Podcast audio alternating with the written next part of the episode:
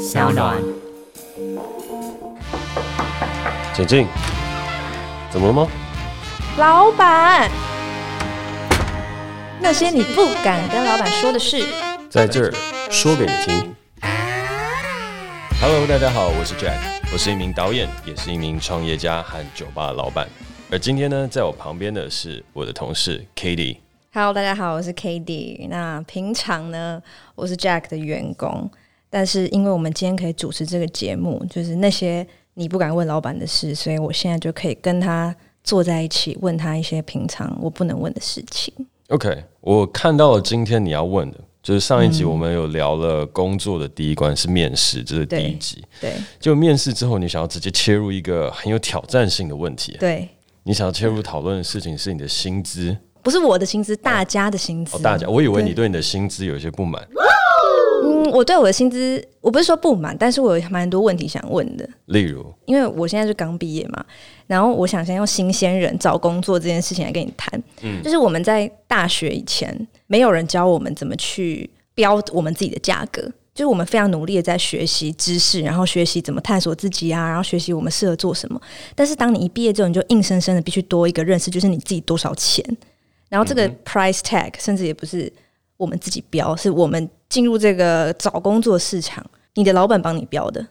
但是这个东西就是我跟我的一个美国朋友聊过，他说在美国就是他们会教你说你自己大概多少钱，就是你其实在毕业以前你应该就要知道你进入什么样的行业，你应该值多少钱。可是台湾没有人这样教你，而且我发现就是在台湾这个标价的那个规则很混乱。就比如说，好，我之前打工好了。啊、呃，我之前在一个呃餐饮酒馆打工，然后时薪一百五，嗯，然后我去实习的时候，我时薪也一百五，我就觉得我们明明就是做完全不一样的事。就我我在餐饮酒馆打工的时候是当外场，嗯、就是我要那边端东西端来端去，然后我拿一百五，然后我在实习公司是写文章坐在办公室，我也拿一百五，然后我去烧烤店吃饭的时候。我就觉得那些烧烤店店员，就是他们要做的事非常多，就是他帮你换烤网，然后有些特别的肉，他们还要帮你烤。嗯、然后现在的那个烧烤的那个肉越来越多，品种越来越多，就是可能有那种麻吉，然后里面要包冰淇淋，他要确保说那个包的冰淇淋不会融化，然后帮你烤的很完美，嗯、就他服务非常周到。他他也领一百五，就是明明就是大家做不一样的事情，但大家都领一百五。然后我就对，好，那你说，你觉得谁要领比较多？我觉得谁要领比较，我觉得重点不是谁要领比较多，是。没有一个标准在啊，就是你怎么去分这些东西，没有人跟你讲怎么分。然后不仅是学校没有教你怎么去定这些价，眼前看到的这个东西又很乱，让你没有办法去知道说到底要多少价格。而且 by the way，我那时候刚刚进来的时候，我的主管还问我说，就是你觉得你要拿多少钱？就是你觉得你的薪水你要你叫我自己开这样，我哪知道？好，那我们现在跳开来，我们先把这个问题分成几个部分。好，第一个部分是不同工作的性质，他应该要拿不同的薪水吗？嗯、这其实是一个问题，对对吧？对。然后第二件事情是说，那我们应该怎么衡量我们自己的价值？也就是当我们的价值进到社会上的时候，嗯、我们的价值怎么转换成价格？对。好，最后一件事情是，嗯，我们找到了这两件事情的出发点和讨论的依据之后，我们要怎么样把这个东西收拢回来，评估到我们的现状，来去找到我们现在可能出了社会之后，就像你在那个美国的朋友一样，来去找到给自己的一个价格。对，然后这个东西就是我们现在在谈的薪水。嗯，但我也想知道，就是我们真的可以自己去定自己的价格吗？还是有时候？我们牵制在太多，就是其实我们价格其实就是老板在定。我不知道是在台湾或美国环境不一样，造成他们可以自己去选自己的价格，或自己定义自己的价格，然后勇敢自信的说出来。我还蛮好奇，你刚刚说你那个美国的朋友，他是怎么样定自己的价格？然后他是怎么样来，譬如说他来筛选这个工作是不是他喜欢的，或者这个故事和这个逻辑，你说会让你觉得羡慕和觉得很酷的这件事情，他到底是怎么样？因为我相信有很多朋友。其实并不知道你美国那个朋友他是怎么样定出自己的价格和做的方式。嗯，因为他现在台湾工作，然后我就只是跟他聊说，你觉得台湾的这个薪水的现况，然后他就说，他觉得他就是跟我说出他觉得民族性的差异，就是在美国，呃，他们可能从国高中或到大学就会有人在教他们，你们应该。大概要知道自己的价格在哪，但他没有跟我说是怎么被教育，只是说他们其实一毕业，他们去面试的时候，他们心里面就是都这个答案。所以当主管或老板问他说你想要拿多少钱的时候，他是可以回答得出来的。但是像我自己的状况，就是当我一被问这个问题，我就是愣在那，我不知道，我不知道我可以拿多少钱，而且我不知道我是不是值那个钱。那这边我试问一个问题哦，因为其实我们大部分在报道上面的时候都有看到，就是几年前我们都常讨论一个议题叫二十二 K，对，就大学一毕业拿二十二 K，那那其实也是一个 price 啊，那就是一个价格，就是社会现在给的既定印象。然后譬如说我们现在到一零四的时候，你要查询价格，其实有一个外部很简单的方法，它上面都会有一个大概的一个集聚，会有一个 rank，比如说两万四到两万八，然后这个薪水大概三万到三万五，那其实这些东西都有标的出来，其实你可以去选择。对吧？你可以看到这个工作的时候，你就可以去选择。比如说，这是一个薪水集聚大概三万到三万五的一个区间，那你就会知道说，哦，那我觉得我应该可以应征得到这个工作，只是我不确定是三万还是三万五。所以，三万和三万五之间，它是一个老板为你定义的价格。但是在这之前，你是有绝对的权利去选择你要接受哪一份的工作。对，也是。可是，好，这就牵扯到另外一个问题，就是。你并不了解他们这些定价的原理，就是为什么你做这个工作就是拿三万、三万五，为什么做这个工作就是不到三万？为什么有些工作就是两万八最高？这样也没有人，也没有任何人跟你说为什么。而且明明就很多专业就好，就比如说设计好了，设计是一个专业，可是设计就是普遍薪资就是极低，还有音乐产业都是极低，可是他们都是一种专业。但就偏低，然后 don't know why。所以这个东西的话，我就拉回来会去讨论，就是我们回过头来，我刚刚梳理出来第一个问题，嗯，为什么不一样的工作它会有不一样的薪水的计算方法？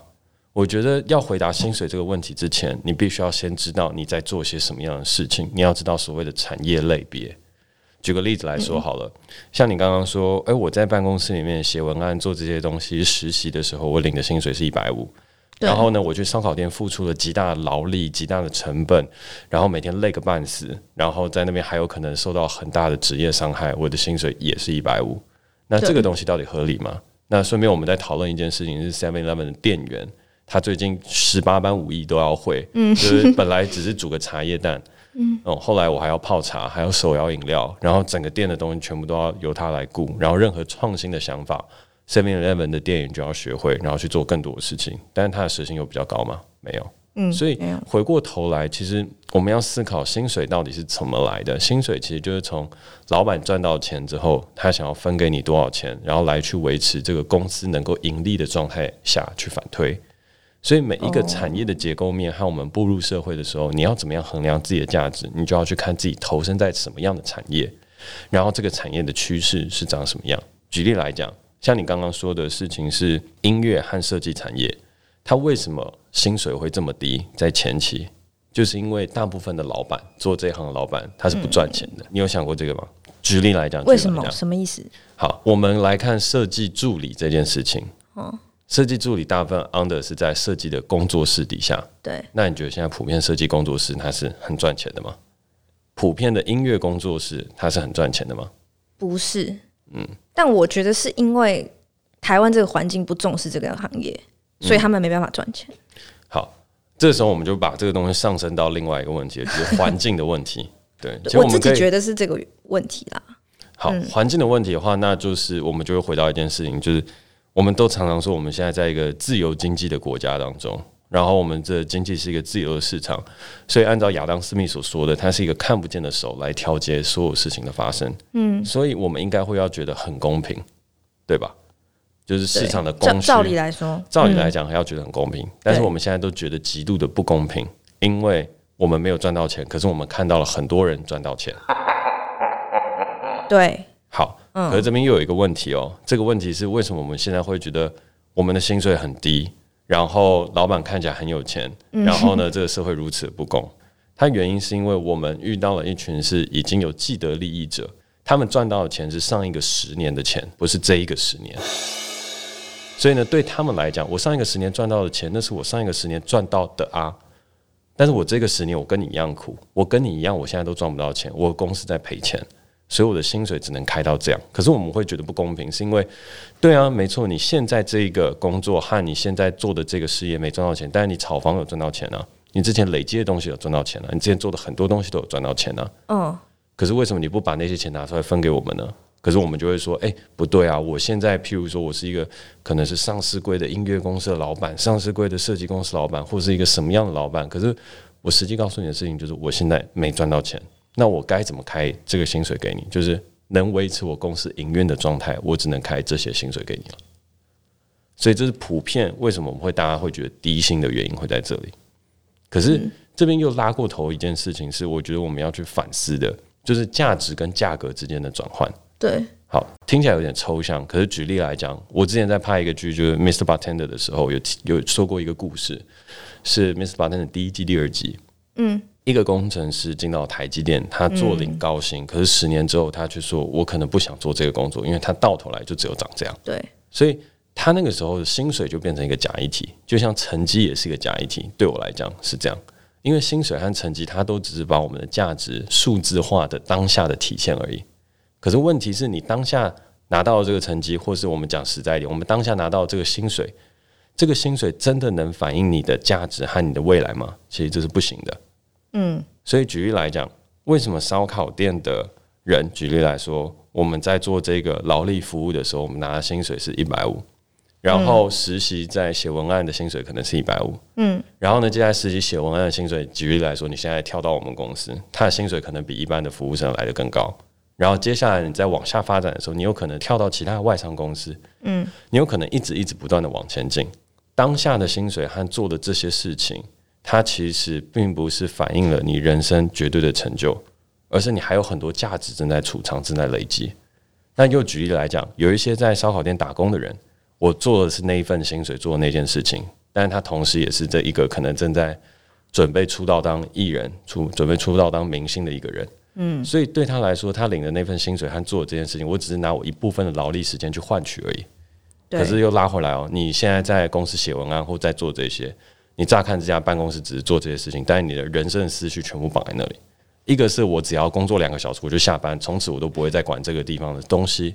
跟另外一个事情是我人生大概可能百分之六七十的时间我都会一直绑在这个公司里面思考。这两个工作性质就不一样了。薪水，我觉得以现代的思维来讲，你要算的事情是你投入了多少的时间成本在这一件事情，反映了这一件事情本身的价格和潜在的价值。烧烤店，我投资在那边可能八个小时的时间。稳定获益可能是一百五十八块、一百六十块、一百八十块，无论如何，我就是赚到那个钱。然后在那边可能我们假设一百五十块，在那边六个小时好了，我就赚到了八百块。好，一天赚八百块，然后累积了这一些时间的生活，然后我剩下的其他时间，我想要去准备我的演艺工作，我想要去写我的小说，我要去做什么样的事情，这是完全切割的。嗯，这边是一块的做法。然后到了最后的时候，我有可能透过的事情不是烧烤店这边赚到钱，而是我自己做我的演艺生涯，或是我自己做我的创作，我赚到了其他的钱。我有一些朋友就是长这样，就是那个只是一个用来做过渡时间的事情，然后我把价值储存和累积在另外的事情上。嗯，好，那另外一块呢，我们也可以回头去思考的事情是，也有一些朋友去那边做这件事情，但我只是去当学徒。对我来说，我在那边攻读和去打工这件事情，我只是来学。哦，这个烧烤店他怎么样去做这些事情？怎么样去完成？然后未来我要自己准备开店，然后我要准备什么什么样的事情？所以就会有所谓的学徒啊、实薪啊、呃、供实习生啊、巴拉巴拉一大串一大串的事情，因为它其实不是以当下价格来去回推这个价值的。所以我们在讨论薪水和讨论很多很多事情的时候，你要先了解薪水这件事情对你的意义是什么。这个薪水和这件事情是为你累积了下面一件事情，还是没有累积下面一件事情？然后这件事情厘清了之后，我们看到大环境，你现在觉得不满的事情，是因为我没有办法赚到更多钱。但大环境就告诉你，现在这个大环境的经济不好，经济不景气，所以老板就要叫你共体时间，然后你又没有赚到钱。嗯，但是你有没有办法在共体时间的时候，拿着一份你觉得合理付出这个 working hour 的时间下？你还可以再去储存你的价值，往下准备更多的事情。嗯，所以就是价格跟价值不要绑在一起，然后你要知道你自己想放的价值在哪里，大概是这样吧？可以这样说。可是就像你刚刚讲的，有一些是嗯，比如说他他做烧烤店的工作，他只是为了想要让他自己可能一般的生活可以过，然后他去把价值投在别的地方。可是现在就很多的状况是。那个价格，就是他工作的地方没有办法满足他的你知道一般的生活，那他就没有办法好好的去储存他的价值啊，就他储存价值储存很痛苦。我觉得这边就是其实是衍生下来我们在讨论的一件事，薪水。就譬如说，我们刚刚讲，那只是指的一个方向。就像我刚刚说，他有可能是我之后要去开店啊，所以我在这里也学到了技术。对，或者是我在这边，我只是要谋取一份生活来准备我要去做另外一件事情。嗯，又或是我就打算在这边老死，这个生活水平和这个状态是我可以接受的。所以这就是三个不一样的角度来看待你现在所拿到的这份薪水。那你要先去思考你现在是什么样的状态？你是准备做这份工作到老死吗？你是准备从这份工作学到东西吗？还是你只是拿这份工作为生？我有另外的梦想，准备要去做。你要把这个状态理清了之后，我们才可以来谈你要怎么样去看待你的现在的薪水和现在的价值。因为如果你有未来，你要从这个东西再累积更多，你要往前去走一步，那很多时候这份薪水一定会比较低，因为有些东西是技术活。所以回过头来，像你刚刚会问设计、影视、音乐，嗯，这些相关的东西，它普遍薪水会比较低，因为这些人。他要花一些时间在教你怎么样做这些事情。我要告诉你，你要有点类似像学徒一样，慢慢去学，慢慢去学。甚至在更早以前的时候，这些人是没有薪水的，因为你是来跟我学技术的。只是因为技职体系被破坏了，我们台湾没有什么技职体系，我们台湾没有什么真的很好的艺术的学校和养成的途径，所以大部分都是大学学完了之后，我还要在工作室里面再实习、再学，我才有可能出去独当一面，做商业上面要有的东西。所以那个时候，你当然就会觉得，哎，天哪！我做了这么多，我薪水好低。可是不好意思，因为学校没有把你养育成才，所以你的薪水很低。嗯，那你没有办法跟商业对接，所以没有办法。然后再来是，我就算已经养育成才，我已经做到了，我的薪水我自己从市面上赚到钱，薪水也不高，所以我没有办法再给你更多的钱。那市场供需之下，就会造成这个产业逐渐萎缩。可是问题是，如果你打破了某一个界限，到了所谓的大师级，跳脱了台湾产业之后，那这时候你的薪水就可以提高了，因为你跳脱了这个可能相对贫瘠的市场，我们到了一个新的地方。嗯，回过头来，我们讲的有点深，有点远。我也看到你皱着眉头望着天空，觉得这个世界真的是又复杂又难，好像不知道被导演去了哪里。所以拉回来，嗯，你今天来问我这件事情，薪水，你想探讨的是薪水背后的低薪问题，还是你想问薪水到底怎么开？你到底？想问什么？我想问的是薪水，第一个到底怎么开？因为我不知道你们怎么开，所以当我被问说我觉得我可以拿多少时候，我回答不出来。应该说，我先被问这个问题，我才发现我根本就不了解你们怎么看一个人，你们怎么定义他，然后你就聊到了价格跟价值这件事情。但其实我最一开始想问的是，看到这个人，就算这个工作是三万到三万五好了，那你怎么觉得这个人是三万或三万五？就算只是这么短的区间。你怎么去差那五千块的去决定这个人他的薪水？好，刚刚我们漫谈了很大一块的东西，最主要就是其实这个问题我可以马上回答，但我并不想，因为原因是这个东西它听起来很蠢，也没有什么价值，但这是大部分老板在想的事情。大部分老板也不知道薪水该怎么开啊，他怎么知道？他唯一会的事情就是我现在有多少的营运资本可以烧，以新创来讲。我有多少营运资本可以烧？然后我希望怎么样在烧钱的过程当中找到人，然后来让我的损益达成平衡。所以在这样的状况下，我就是用越低的薪水越好。可是呢，旁边又会有另外一个声音说：“不行，低薪找不到好的人才。”对啊。所以你就上网去看了一下，哦，大部分人薪水开多少？然后我比他高开一千，我比他高开两千，就这样。所以反过头来，我们也是因为市场，所以来决定你的薪水。好，这是新创。哦，另外有一些是传统企业老板，传统企业老板就这样哦，我每一个薪水集聚的阶层，它组合起来之后，我的企业利润就会高达毛利可能就五成。那我要压毛利，我就砍薪资；我要怎么样，我就涨薪资。就是这些东西，它其实就是一个算术的等式，所以它就是从营收回推的。那那些是已经有规模、有体制化的公司，你就是从一个大工厂里面回推这个小螺丝钉值多少钱，让这个工厂能够运作下去，结束。然后，如果今天这个工厂不赚钱，我就把你 fire 掉，或是我就会砍你薪水，因为你对我来讲，它只是一个人力成本，这就是资本，你只是我的一个人力资本，所以算进去我的获利等式之后，如果今天人力资本太高，让我获利下降，我就再把你的薪水压低。那如果说我今天砍掉一个人力资本，我这个东西还是继续存在，那我直接把这个工作砍掉。所以为什么很多人觉得薪水是很不人道？很不公平，或者总觉得有一些东西不满足的原因，就是因为如果我们在谈薪水这件事情，在成熟的企业当中，它就只是一个把你当成工具的一个最好的量化基准，你就是一个工厂里面小螺丝钉。那放在一个新创和大家觉得很 fancy 的环境当中，你加入的是老板能不能生存下去的一个赛局，然后老板盲目的看着哦，市面上大概的薪水是长怎么样，然后我们再往上加一点，所以他并没有决定你的价值，他也不知道你的价值。我们都是从市场上面回推看到一个事情，怎么那么绝望？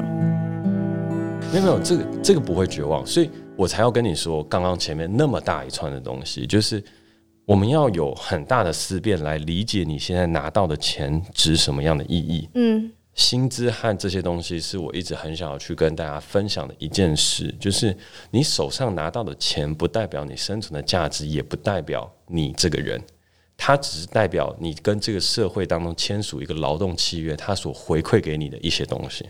你要把主权拉回到自己身上，你才有办法公平的看待这些事情。但如果你要从老板的角度，从资方的角度来去看薪水这件事情，不好意思，薪水只是一个工具，一个方便我管理你的工具。嗯，然后这个管理你的工具，我完全不会在意它能不能够呈现你的价值，那不是我在意的事情，那不是资本市场在意的事情。资本市场从来不存在着要帮你建立价值，它只有要存在着我用价格剥削你。好，那我就要问一个很重要的问题，就是如果。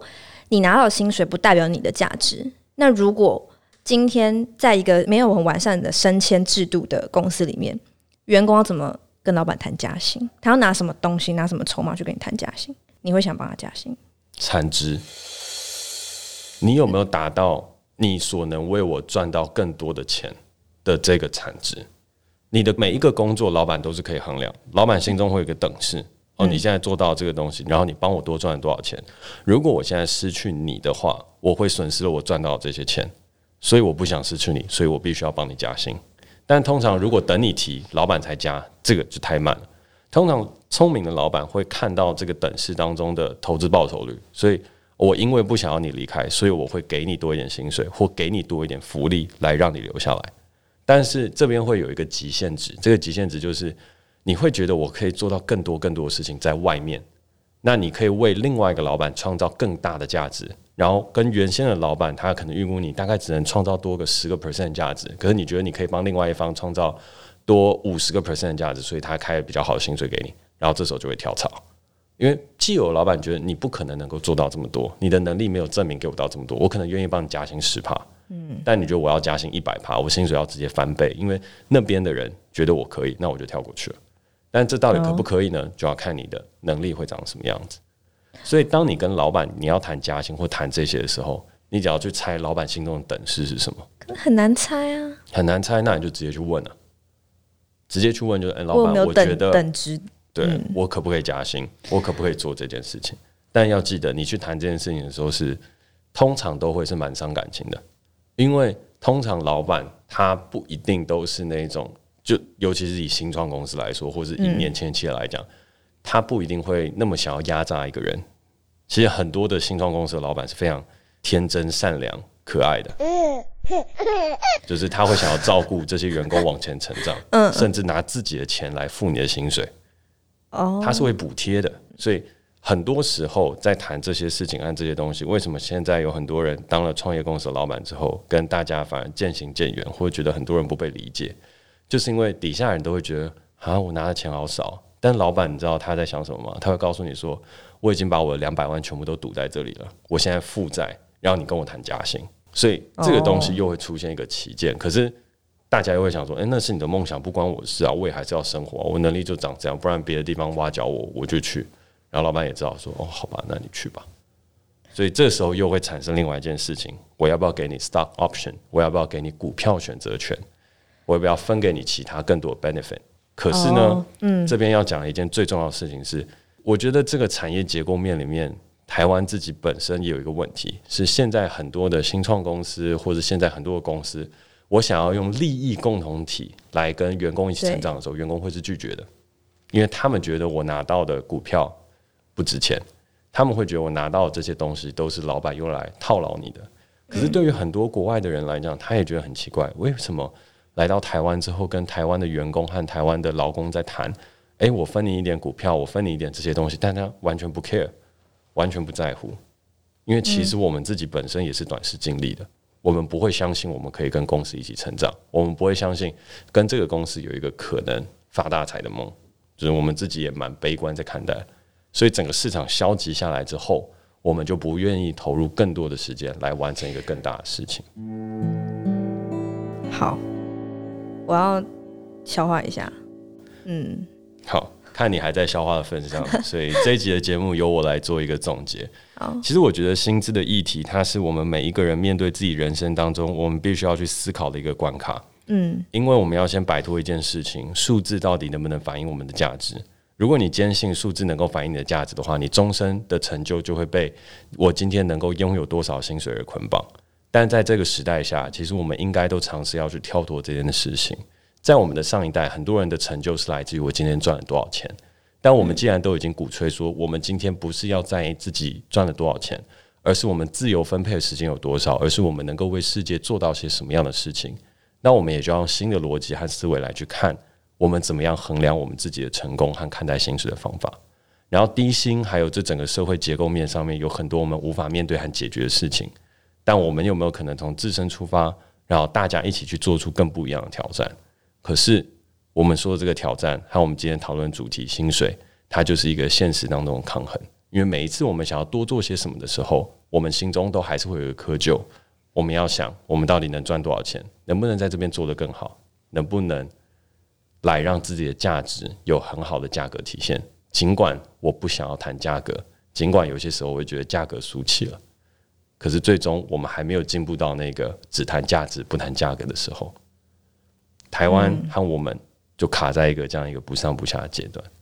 其实我觉得针对薪资这一块，还蛮期待之后再收集到更多不一样的故事，或是你回去想想之后，我们可以再一起往下讨论，因为它是一个很大的命题。嗯，如果我们讨论出一个解答的话，我觉得可能明天的总统选举，我应该可以去当个劳动部长。好，好，那感谢大家收听今天的节目，我是今天的主持人 Jack，我是 Katie。如果你喜欢我们的节目的话，欢迎在 SoundOn 上面订阅我们，我们下次见，拜拜。